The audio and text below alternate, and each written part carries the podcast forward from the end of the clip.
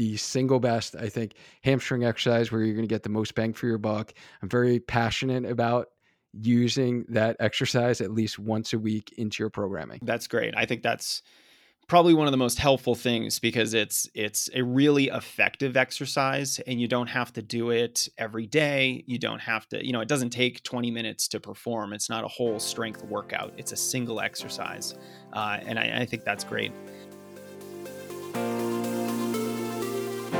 so here's the question how do runners like us remain active get stronger and heal from injuries without being told to stop running and create a healthy life for ourselves so we can continue to hit PRs well into our 40s and 50s? This is the question, and this podcast is the answer. My name is Dr. Duane Scotti, physical therapist, educator, and creator of Spark Physical Therapy. Welcome to the Healthy Runner Podcast.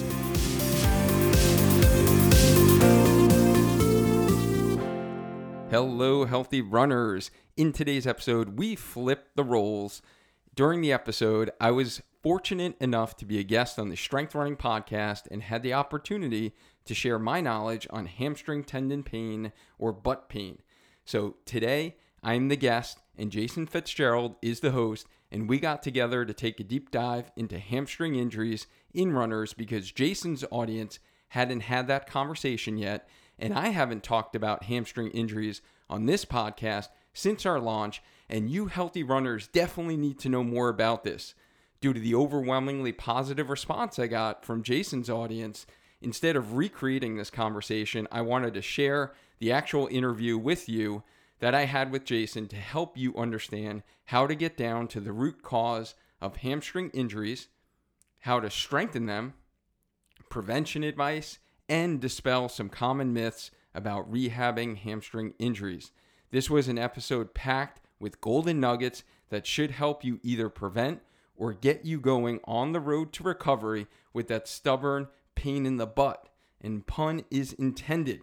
So, this was actually the injury that my wife shared on running her first half marathon story in episode 22. So, if you haven't checked that out, hear her real life struggle with this injury and how she overcame it to run her first half marathon. And if you are struggling with this condition yourself and have only been told to stop running by other medical providers, at Spark Physical Therapy, through virtual telehealth sessions, I have been able to help guide many runners with this condition back to running and sitting during their workday without that butt pain and would love the opportunity to help you get back on track. To learn more about the running injury clinic services I provide in person in Connecticut or virtually, just head over to www.sparkyourtraining.com to learn more.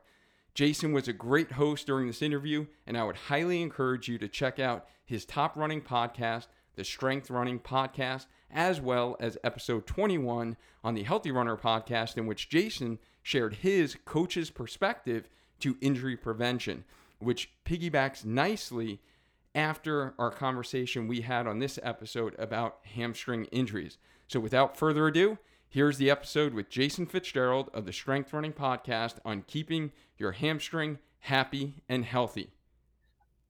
I'm glad you're here, Duane. I want to talk about hamstring injuries uh, because this is a type of injury that uh, I don't know too much about. You know, it's not an injury that I've had myself, and uh, I, I haven't worked with a lot of runners who've had it and you're a physical therapist, you're a runner. So hopefully we can help our listeners keep their hamstrings happy and healthy. Yeah, absolutely. Well, thank you so much for having me on the show. I uh, greatly appreciate it. And, you know, I'm here to kind of talk to you guys and, you know, help your audience if they are battling this kind of common running related injury that they can suffer from.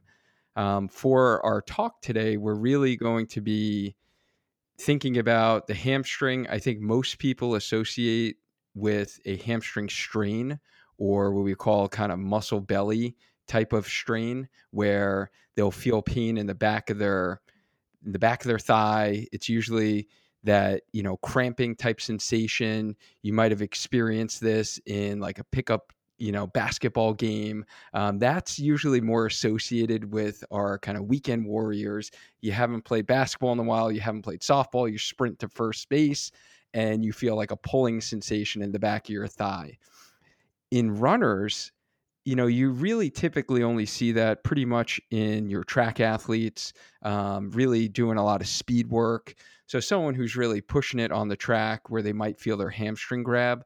But the most common hamstring related injury that we do see in runners and our distance runners, like a lot of the folks who are listening to your podcast, is more the proximal hamstring tendinopathy or that tendon pain. It's kind of at the top of the butt area. It hurts when they sit on it. You know, typically this is the person who's working in an office all day long and they're feeling pain in the back of their butt area and then they're going out and doing some distance running and it might feel a little pain in the beginning then it feels a little better and then at mile you know five six or seven it starts to come on again. So that's really the type of kind of hamstring injury that is going to affect most of us distance runners yeah, and this description of that injury sounds like something I hear all the time. Something like, you know, I, I sit down at a desk all the time. I have this pain high up on my hamstring. It's it's right near my butt.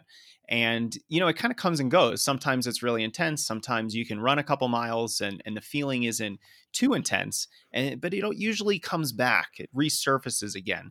Um, what what causes this kind of an injury? Because it is really common among runners, and, it's one of those things that that I'm very grateful I haven't had to deal with in my own running career. Yeah, well, unfortunately, I did. This was actually my, my first running related injury. So, quick story I'm an adult onset runner. Um, started when I was 32. I had a hip surgery for a labral repair. And after that, my orthopedic surgeon said, you know, don't do any running on the treadmill in the gym. I used to basically, I started out as a quote unquote gym rat and, you know, would work out three times a week and would do running for cardio, right, in the gym. And he said, get off the treadmill, go outside and run. I was like, I've never done that in my whole life besides, you know, running as a kid, playing a sport.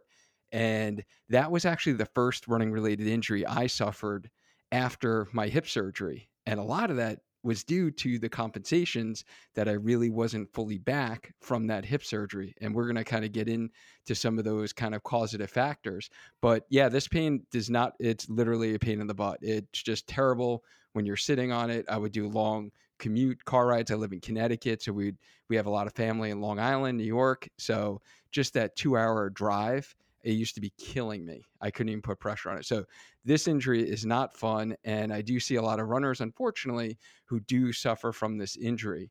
Um, but getting into some of the you asked about causes, um, what leads to hamstring injuries, and you know, contrary to popular belief, I think within most runners they tend to think about I have tight hamstrings and that's probably why I have a hamstring injury, right? And most people always complain about their tight hamstrings and most runners that I come into contact with, what do they do? They're constantly stretching their hamstrings, right? So I'm yep. sure a lot of the runners that you work with too, Jason, are, you know, you ask them, what are they doing for exercise? The hamstring stretch is always in there, right? Isn't it? Yeah, pretty much. There's always a good hamstring, touch your toes, stretch in there. Yeah, exactly. So actually within the literature um, hamstring length has never been associated with increased risk of hamstring injuries or honestly really any running related injuries for that matter. So that's why you've really seen a change and shift in some of the treatments than even you know that i learned about in pt school 17 years ago um, on how we treat these injuries. So most um, runners really will feel you know they they feel that kind of crampy sensation and they feel that their muscles tight, but it's not necessarily related to muscle length. So here's kind of an example. I just actually evaluated um, a runner two days ago, and she is a consistent consistent runner been running you know 50 60 years she's in her 70s she's killing it at you know before covid all of the uh, local raid road races winning her age group and she's very fit because she's consistent with her training with her strengthening and when i test her hamstring length it is super tight like she has like no hamstring length at all and you would think when i resist that muscle that it would cramp up because it's so tight right however there are many runners that I evaluate. You resist their hamstrings. We kind of have them contract it and they cramp up. Their leg seizes up. And usually, what I find and the pattern that I noticed is it's more of a conditioning issue with the hamstring muscle. So it's more strength related, not so much that the hamstring muscle is short or tight. So, hamstring strength, going back to your original question, is probably one of the more common kind of risk factors or possible potential causes of actually getting a hamstring injury as opposed to having tight hamstrings that most runners feel like they have. This makes intuitive sense to me because, uh, you know, when I've looked at the literature, the research out there, it's like m- the vast majority of injuries happen within the normal range of motion that that you go through when you go for a run. So if you're going through the proper range of motion and you get hurt, you know this idea that oh I need to stretch it because it's tight. Uh, that doesn't really resonate with me because you know the injury didn't happen because you know you you went too far outside of that range of motion or even you're not even capable of going through that normal range of motion. And so it sounds like um, you know the the strength side of things is much more important. And and I have read too that Eh, a lot of this stems from having a weak glutes. So your glutes, your butt, it's not doing as much work as it should out there on the run, and so you start using your hamstrings to compensate. And and I think that is that one of those big compensations that can lead to a hamstring injury. Yes, no, absolutely. That is by far the most common thing that I do see is what we call sometimes we call it actually hamstring dominance, but the hamstring muscle is not actually strong. So it can't actually be able to take load, but they're activating their hamstrings. If you have someone lie in their stomach and kick their leg up, the prime mover of that is the glute max, right? It's your butt muscle. So you should be kicking in your glute However, a lot of these folks who do get hamstring injuries will kick in their hamstring. They're just dominant in their hamstring muscle and they're not kicking in the glute. So that is by far the most common thing that I do see is weakness of the glutes. And we know the glutes are where it's at. Just like Shakira said, the hips don't lie. The glutes are the main muscle that, as runners, honestly, can prevent a lot of running related injuries and especially hamstring injuries. Those folks that usually have this are not really either activating their glute and it's it's it still surprises me how many runners cannot like actively voluntarily like contract their glute muscle um, or they're not kicking it in with their running.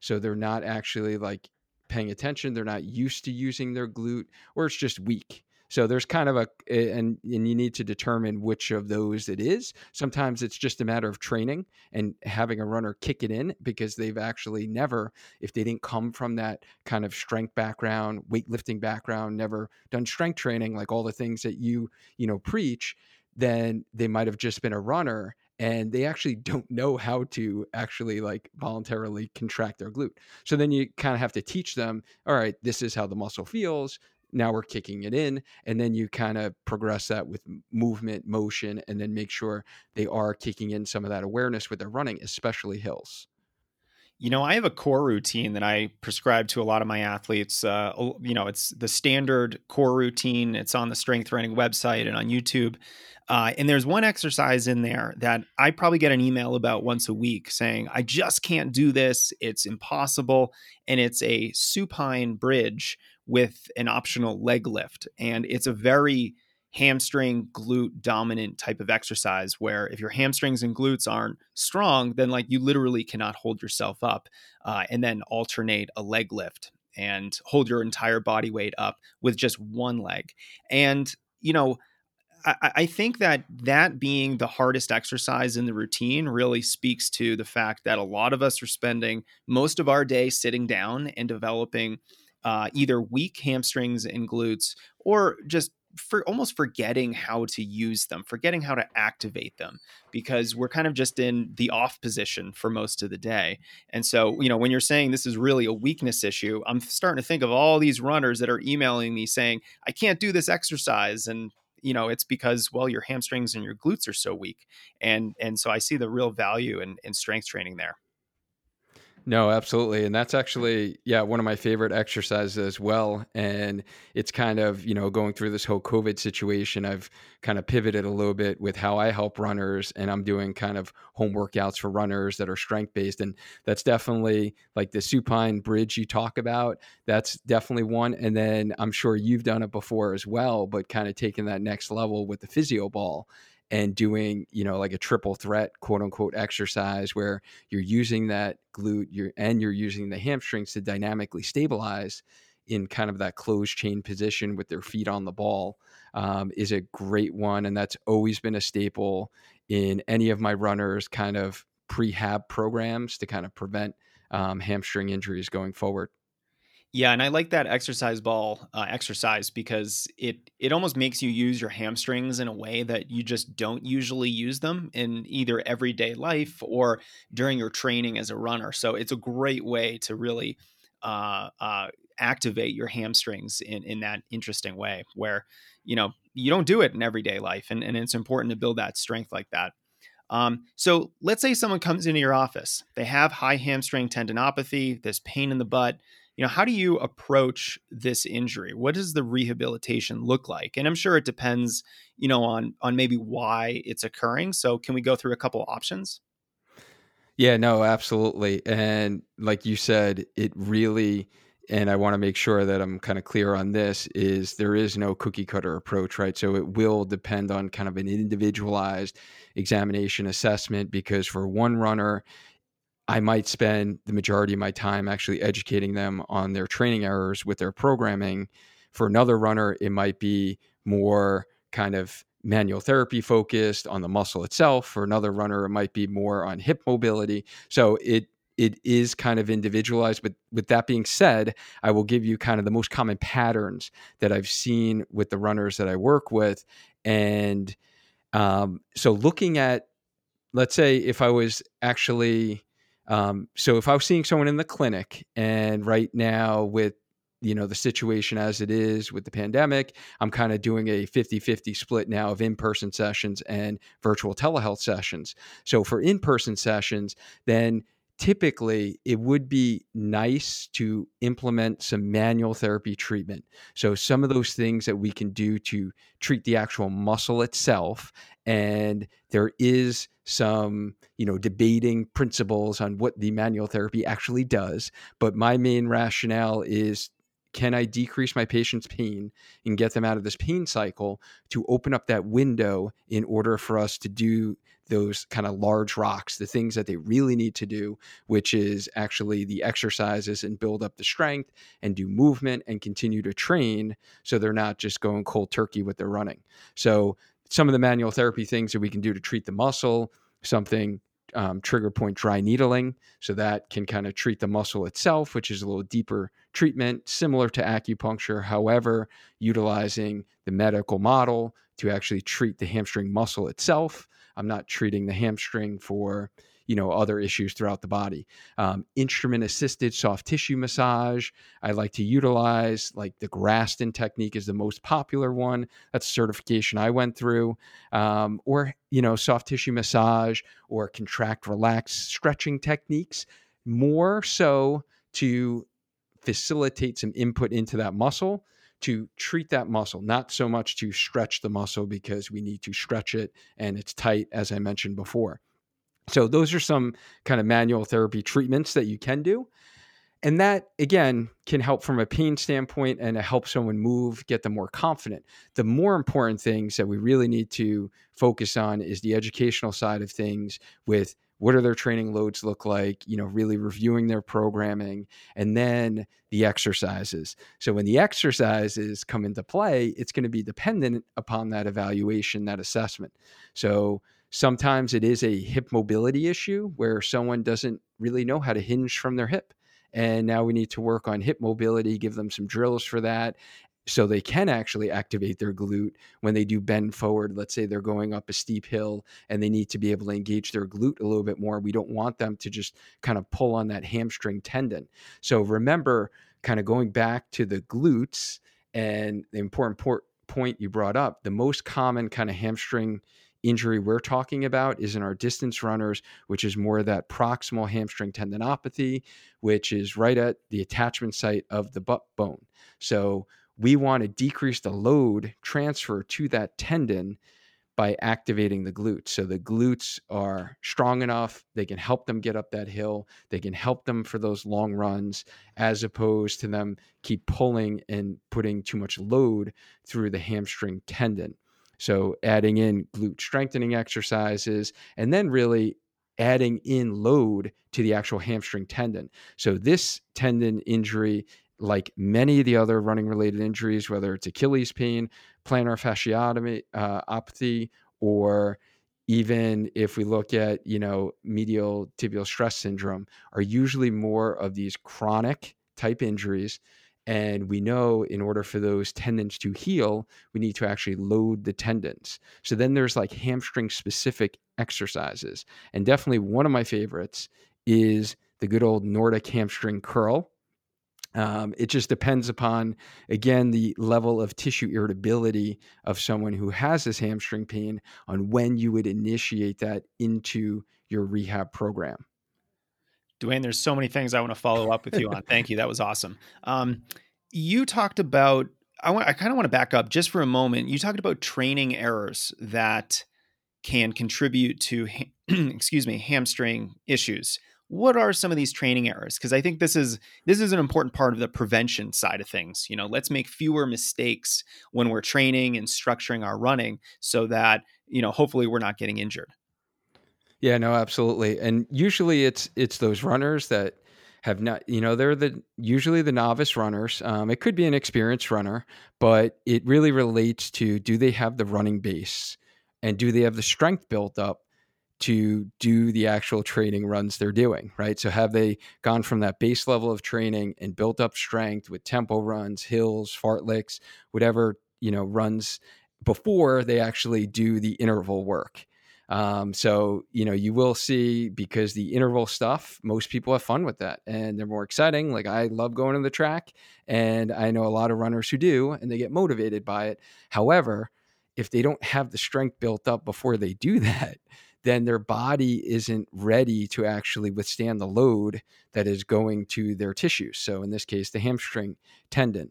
So sometimes, you know, really just, you know, simply that is the types of runs they're doing, or if they're doing that fast running and they're doing too much fast running without that base um, level of conditioning.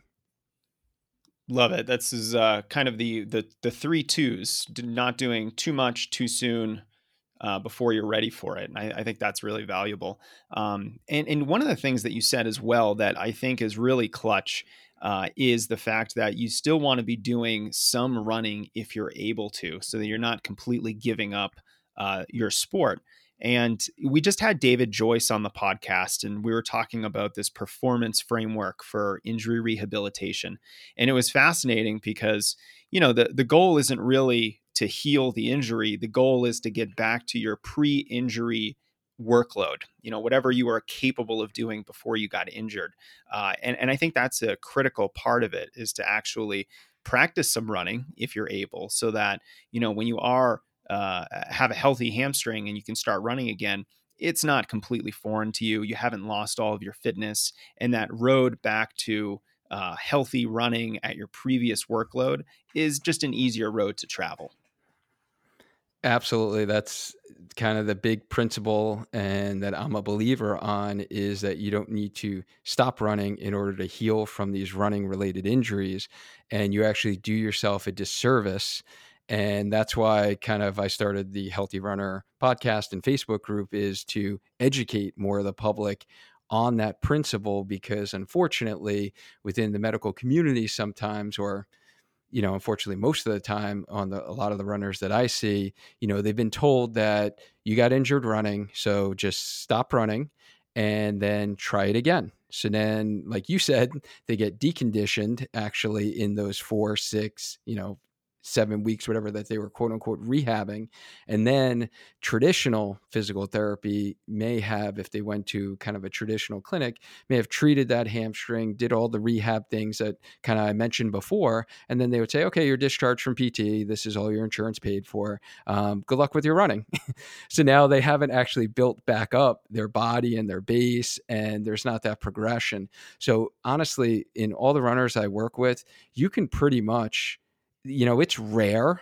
It's rare that you actually need to tell someone to shut it down. You know, stress fractures is definitely one of those injuries, and in acute, you know, tendonitis, which again isn't that common. I'm seeing mainly middle-aged folks, like adult runners like myself.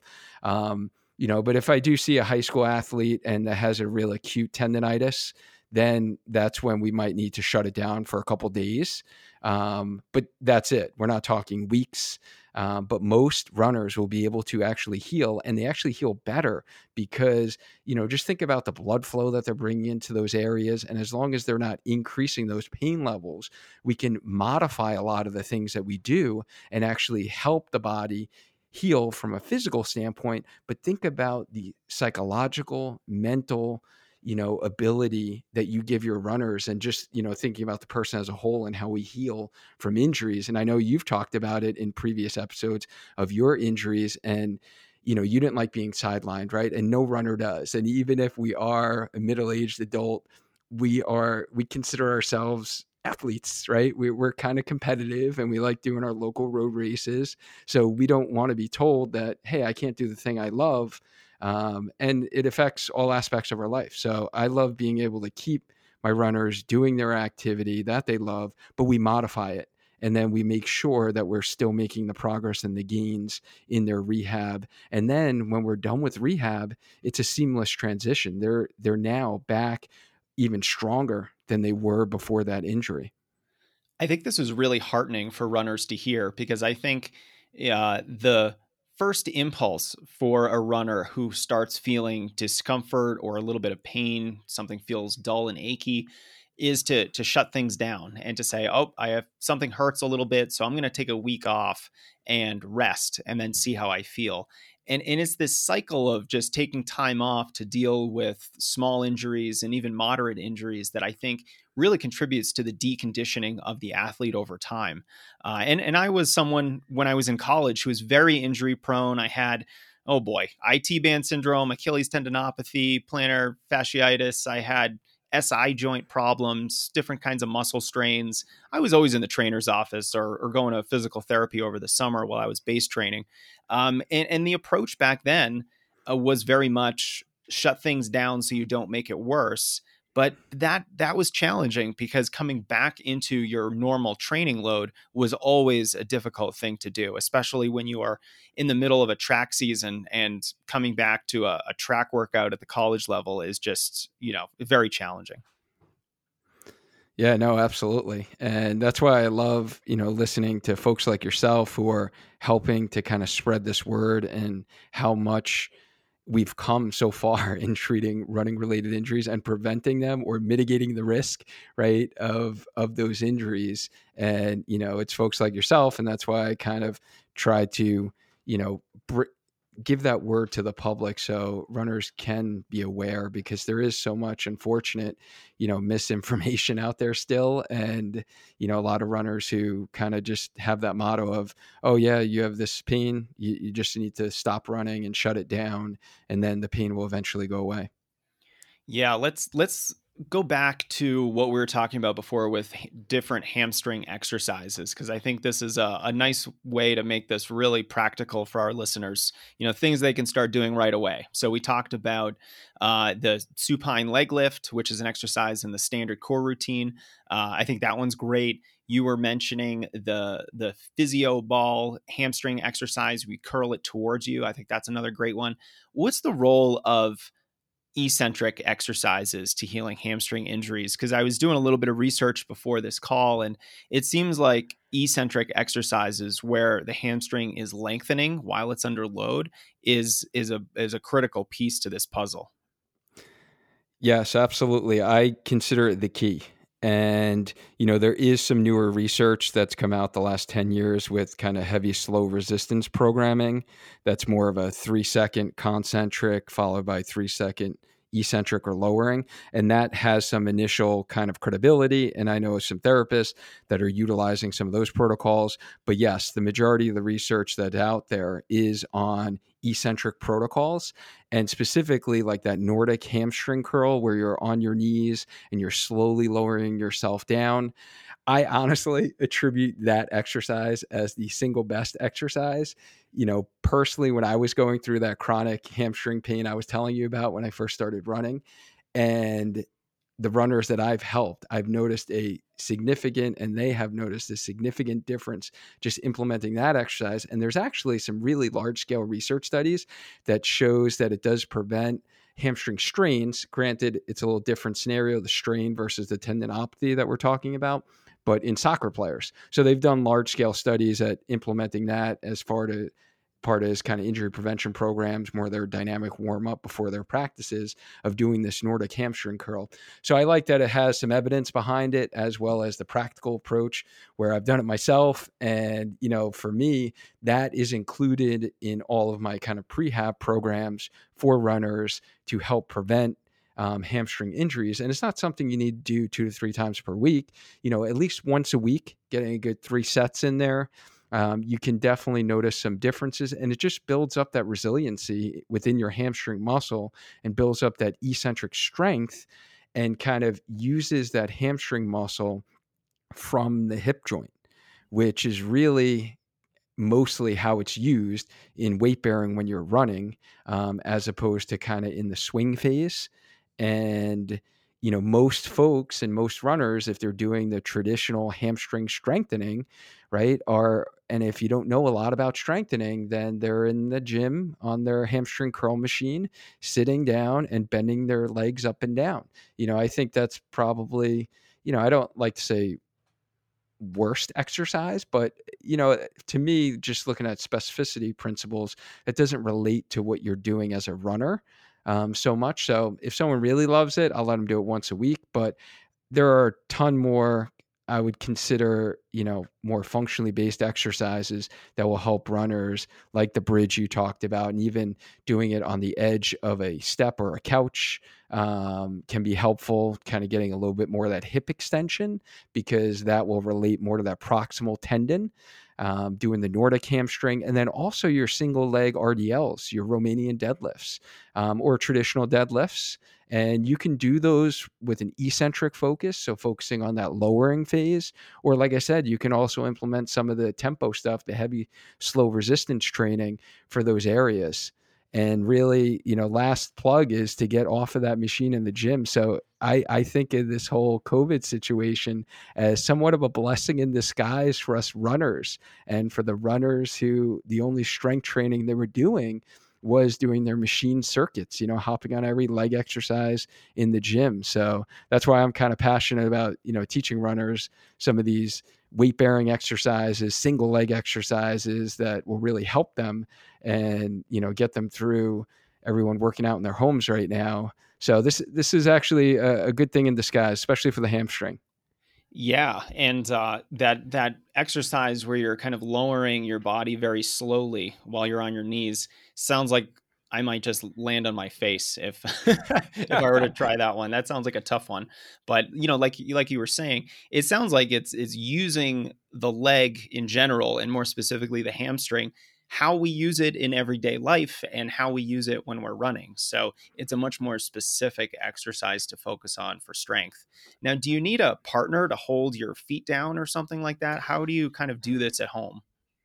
Yeah, so ideally a partner's best. Like when I was going into the gym, I would put my legs under, you know, one of the machines that's kind of about a foot or two off the ground and that can hold you down.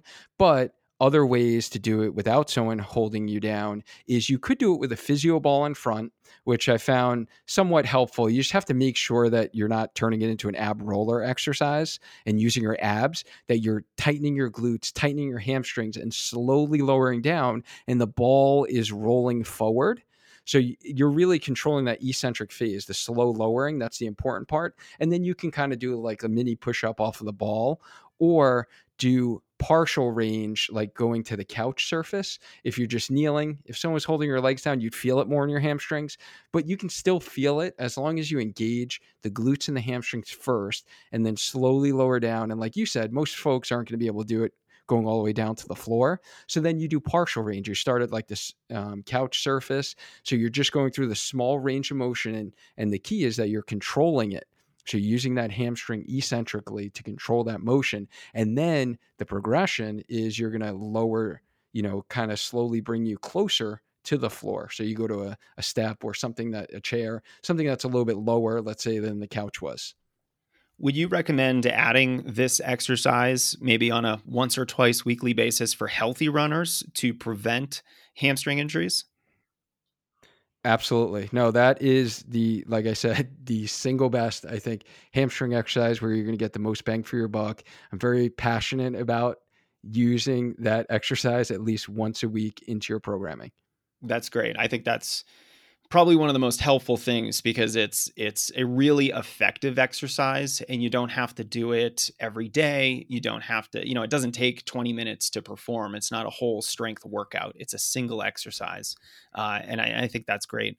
Um, now Duane you said something interesting when we were talking earlier. You mentioned that uh, someone told you to get off the treadmill and start running outside. Was that because running outside is just more fun or because there's something about the treadmill that makes it either uh, worse for your hamstrings or puts you at a slightly higher risk of injury? Yeah, so this was actually kind of interesting. Um, I thought it was interesting at the time myself um, because back then, this is now going nine years ago, it was still in the early phases of what we knew about hip labral tears. And so when most people have a tear in their labrum in the hip, it's in the front part of the hip joint. And a lot of times you can get this kind of what we call anterior glide syndrome. So the femoral head comes forward or anteriorly and kind of abuts or impinges to that anterior part of the labrum. And that was the area they did surgery on. So they do like an osteotomy, they shave bone away, they repaired my labrum, so kind of sutured it back down and did uh, microfracture procedure to the cartilage, but really avoiding that anterior shear force of the femoral head coming forward. And because a tread just goes strictly back behind and the long lever of the femur, it kind of forces the femoral head to go more that anterior position.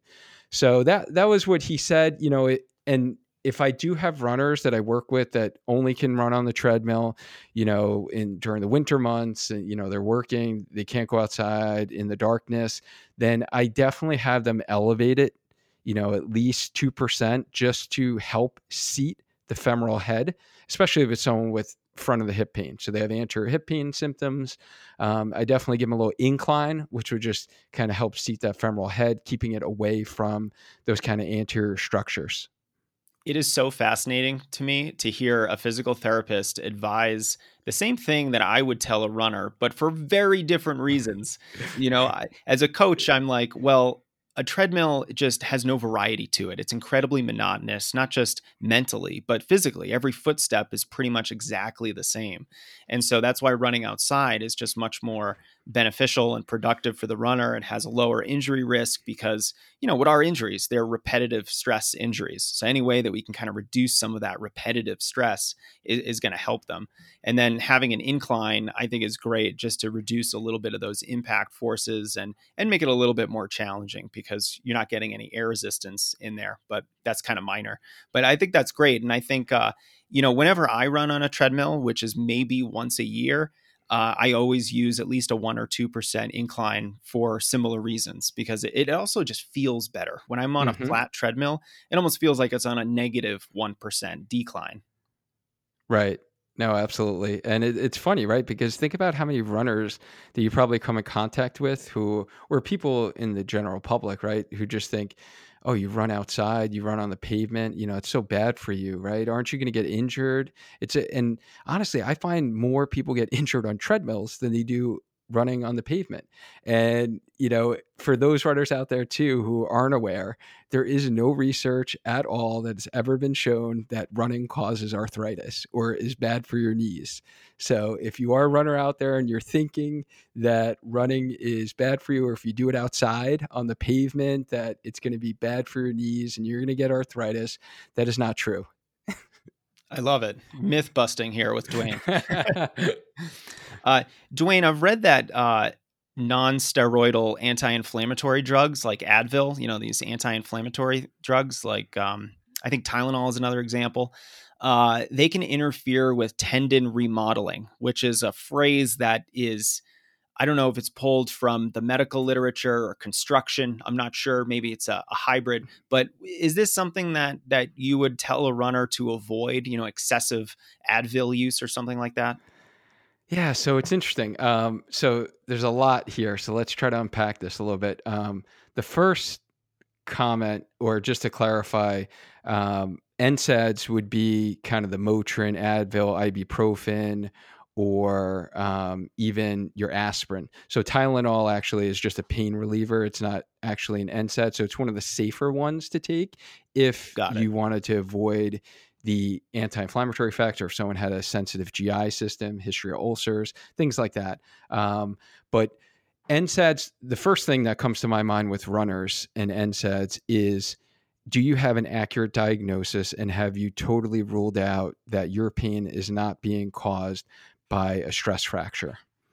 So again, most runners will self-medicate, and if their shins hurt when they go out there every time for the run, they might just think, "Oh, I have shin splints, I have a tendinopathy, tendonitis. Let me take some ibuprofen." So first off, is you need to rule out that you don't have a stress fracture because we do know, and this is has been shown that NSAIDs can actually reduce your bone healing capacity. So if you actually have a stress fracture, now you're actually making that healing process worse. And you might have chronic long term changes within the bone and then put yourself more at risk for actually fracturing your tibia, let's say, um, in the future. So that's, I think, an important point for runners to know is making sure they have an accurate diagnosis. They don't have any bone stress fractures in the foot or the tibia in the shin area. But in terms of tissue or tissue or tendon remodeling, really what that refers to is whenever we have an injury to our tendon, we're going to go through this acute phase within that first two to three days of that inflammatory response phase where there's actually inflammation in there. And that is sometimes can be beneficial to use NSAIDs in that initial phase. Again, that's more common for the younger runner, the high school collegiate runner who really didn't do their base training over the summer and now is back to school and now they're just like hitting that mileage um, on week one and now they're getting pain right in the back of the achilles where it attaches to the bone so that's more that insertional tendonitis and it's actually like an inflammatory process so like that that youngster might benefit from some NSAIDs initially. But most of our tendon problems, again, are more issues with ability for the tendon to attenuate load. And what happens is it gets chronically stressed where there's a little inflammation, but what happens is your tendon starts to remodel. So now it starts to heal and it throws down this collagen, fibrin, and but it's not healing in the right fashion. So you're getting like this malaligned healing that's going on within the tendon. And if you are taking NSAIDs, and I'm not sure honestly what the research shows on that, but I think it could mess with that process.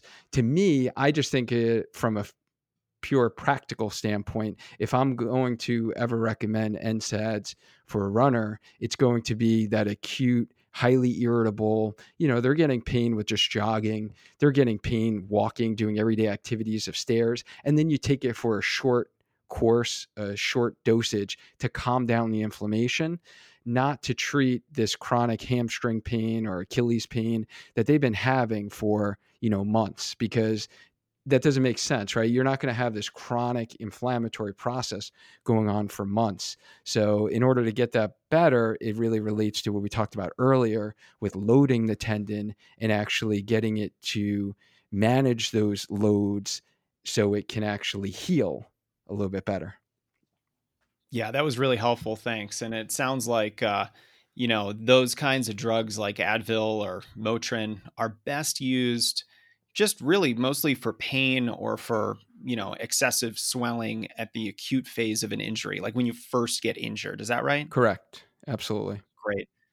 Um, some other things that might impact hamstring injuries. I read that's important to wear relatively lightweight shoes. And and this is something that I had never heard before to have an effect on hamstring injuries. And I guess it's because the weight of the the foot in the physics of it it's you know it's the end of the lever. So if you have a really heavy shoe on it increases the strain to the upper hamstring during that late swing phase. And so heavy motion control shoes can really be a problem if you know you lack that hamstring strength and you, you have some weakness in there it just puts extra strain on that what are your thoughts on that have you ever read that yeah, I haven't actually read that, but that is an interesting concept. From a pure physics standpoint, it does make sense. So, from a lever arm standpoint, it does make sense. I guess from a practical standpoint, I just wonder if those couple of ounces is really going to make that much of a difference. And if it does, then I think we have some bigger underlying issues in that their hamstring is that weak that a couple of ounces in their shoe is going to actually you know cause that much stress and load to the tendon itself so i think it's yeah, it's yeah. more of a um, a larger issue where they would have that significant weakness. And honestly, I think more of these proximal hamstring tendon problems occur probably more in the weight bearing phase of running. And the or lack of ability of like the glute to fire and stabilize and now the hamstring is trying to do the glutes work. So it's not so much in that swing phase. I think that can happen more in you know if you're doing the intervals and you're doing you know repeat hundreds or you know 200s but um, for the distance runners who feel like what I kind of described earlier, where they, it feels tight and stiff and painful the first half mile, and then it kind of loosens up, and then it comes back again at mile six, seven, eight, you know, on on a longer run. It I think it's more of a weight bearing issue um, when they're actually weight bearing and their hip is a little flexed, and you're going into hip extension, and the hamstring tendon is taking the load and the work of what the glute should be doing you know, I heard you laughing a little bit when you first started answering this question, and I was grinning myself because I think you're right. You know, if you're getting hurt because you're wearing a pair of shoes that's two or three ounces heavier than quote unquote what it should be, you know, that's like a canary in a coal mine that there's some real strength issues going on here, and we should really work on getting stronger. You know, I've uh, dealt with a lot of runners who you know think they got injured because they went on one four mile run with a new pair of shoes and if that's really the case you know like if running outside on pavement is getting you injured or wearing shoes that you're not used to or heavy shoes you know that's like a warning sign that any little interruption to what you're used to can cause injury that's probably not a good place to be. I think uh, the goal of being anti fragile and being you know adaptable to these kinds of small changes is something that every runner should work toward. And a big part of that is i think training consistency and not increasing the load of your running uh, but a big part of that too is strength training Absolutely. And that's why I'm so glad that we connected because once I started hearing some of your messaging, I'm like, wow, I have to reach out to this guy because I love what he is putting out. And those are actually the pillars of my belief system is that you need to train in order to run. And then when we break that down, specifically strength train, jump train. So we really didn't talk about plyometrics today, but and then train on one leg.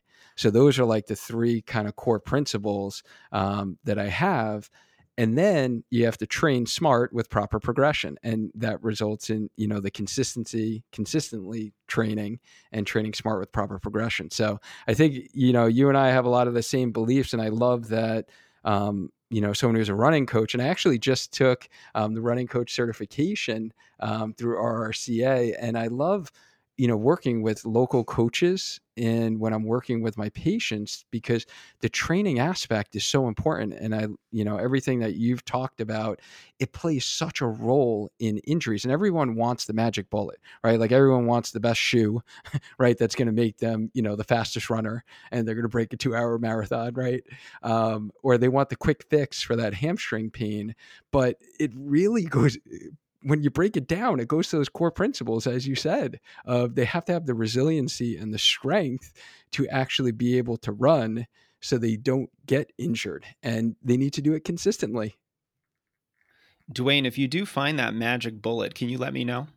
I think we're all looking for it, aren't we? yeah.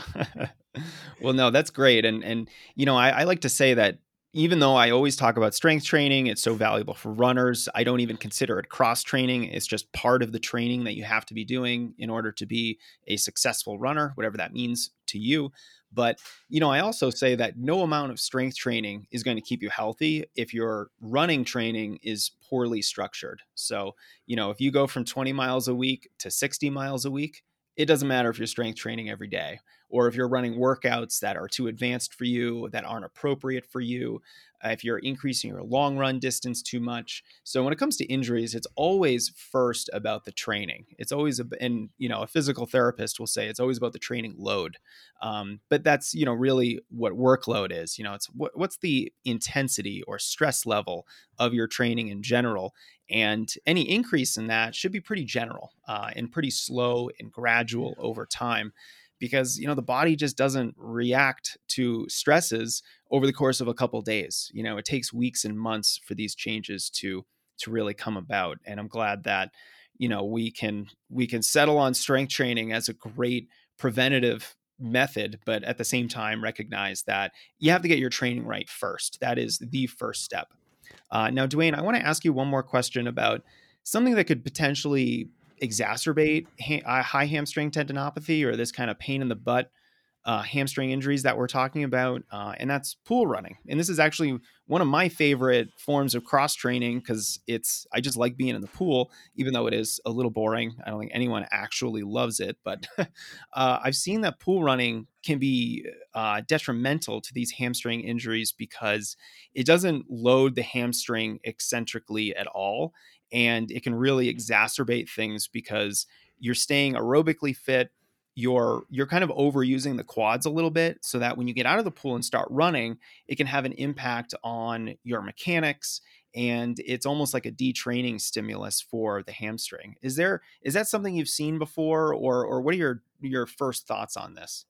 Yeah that definitely wouldn't be my first option for a hamstring. I think of the pool running as an unloading activity. So if you again, if you have someone who's had more of a bone issue, more of shin splints, or you know perhaps even a highly irritable plantar fasciitis um, or Achilles, or even like after my post-op, you know, hip surgery, to get mobility in the hip to unload the hip and just get general mobility. But for this hamstring issue, that's more of that soft tissue tendon problem that we kind of we we kind of talked about that we want to load that tendon from the hip joint and usually do it in a closed chain fashion like the hamstrings working when you're running. And yes, I would agree that you're not getting any eccentric benefit either. So I, I would honestly probably say that it would exacerbate the hamstring dominance I talked about, where you're just flexing your knee and bringing that knee back. So you're using that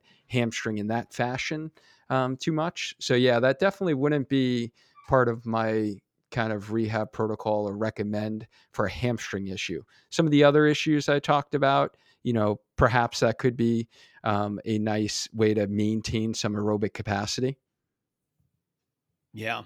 Now my other my my favorite form of cross training is cycling. I have a road bike. I love just getting on the bike. I, I think I just like to go fast, which is one of the reasons why I don't like pool running because you're going slower than you are when you're walking. But you know, when it comes to cycling outside, you know, clipping into the pedals, like that's the kind of road bike I have. Is that because I really actually feel more of a hamstring kind of a strength session in there cycling uh, than I do when I'm running. Is is this something that you might recommend, or or am I just fooling myself? Now, I'm not a cyclist, but I do treat a bunch of triathletes, and we've kind of talked about um, the cycling aspect. And I know it can, it, you're definitely using your hamstring. I think, again, you would probably be better to speak to this, but if you change your focus and you focus more on that part of your stroke, right, and coming around versus because cycling could also be very quad dominant as well. So I think it really depends upon how what your focus is and if you're really trying to pull back on the pedal because that would be your hamstring muscle contracting to kind of bend your knee or flex your knee um, where it would kind of come more into play what are your thoughts right and, and probably you, are really only getting that that paw back motion that hamstring pulling motion when you have those clip-in pedals. You know, if you're just riding a normal bike with your running shoes on a, a typical pedal, you're right. probably really only using your quads. Yep, that makes sense from a biomechanical standpoint. Definitely makes sense. Yeah, and so that could maybe even exacerbate things as well. Uh, Duane, this is has been a master class on the hamstring and hamstring injury prevention and treatment. Thanks so much for your expertise. Uh, and you know, you, you just have an incredible amount of knowledge about the physical therapy side of of these kinds of running injuries. And uh, I love that you're a certified coach and you're a podcaster too. Uh, can you let us know where are you online so if folks want to listen to your podcast or, or find some of your material, they can do so. Yeah, well, thank you. Um, you know, home base is sparkyourtraining.com and on there you can you know find the healthy runner podcast which you can get on your favorite podcast app. Or i really like to kind of bring that sense of community. I do live trainings every monday night at 8 p.m eastern standard time within my healthy runner facebook group. So we have a um, you know great group of runners in there who are very engaged ask great questions and we do live trainings each and every week there. Also have a youtube channel which has a lot actually every exercise that we talked about today i have on the spark your training youtube channel. So i have all playlists there that you can you know see. There's 120 videos for runners um, specifically, and then break it down by body part if you're looking for knee exercises, hip exercises, have them all categorized into playlists to be able to kind of help um, you guys, the listener, you know implement some of the exercises. And i know through this forum on a podcast it is a little challenging to figure out like what we're talking about because we had a, a great uh, conversation about exercises today. So you can check us out some of those exercises on the uh, youtube channel well, great, Duane. You have so many resources for runners. Uh, that resonates with me because I'm always creating helpful stuff for for distance runners out there. Uh, but really appreciate you coming on the podcast. Thanks for everything. Yeah, no, this has been great. Thank you so much for the invite, and it was a great conversation. I had fun with it, and keep doing what you're doing because I love, I love the content and the value that you're providing so many runners out there. Appreciate that, Duane. Take care. All right, you too.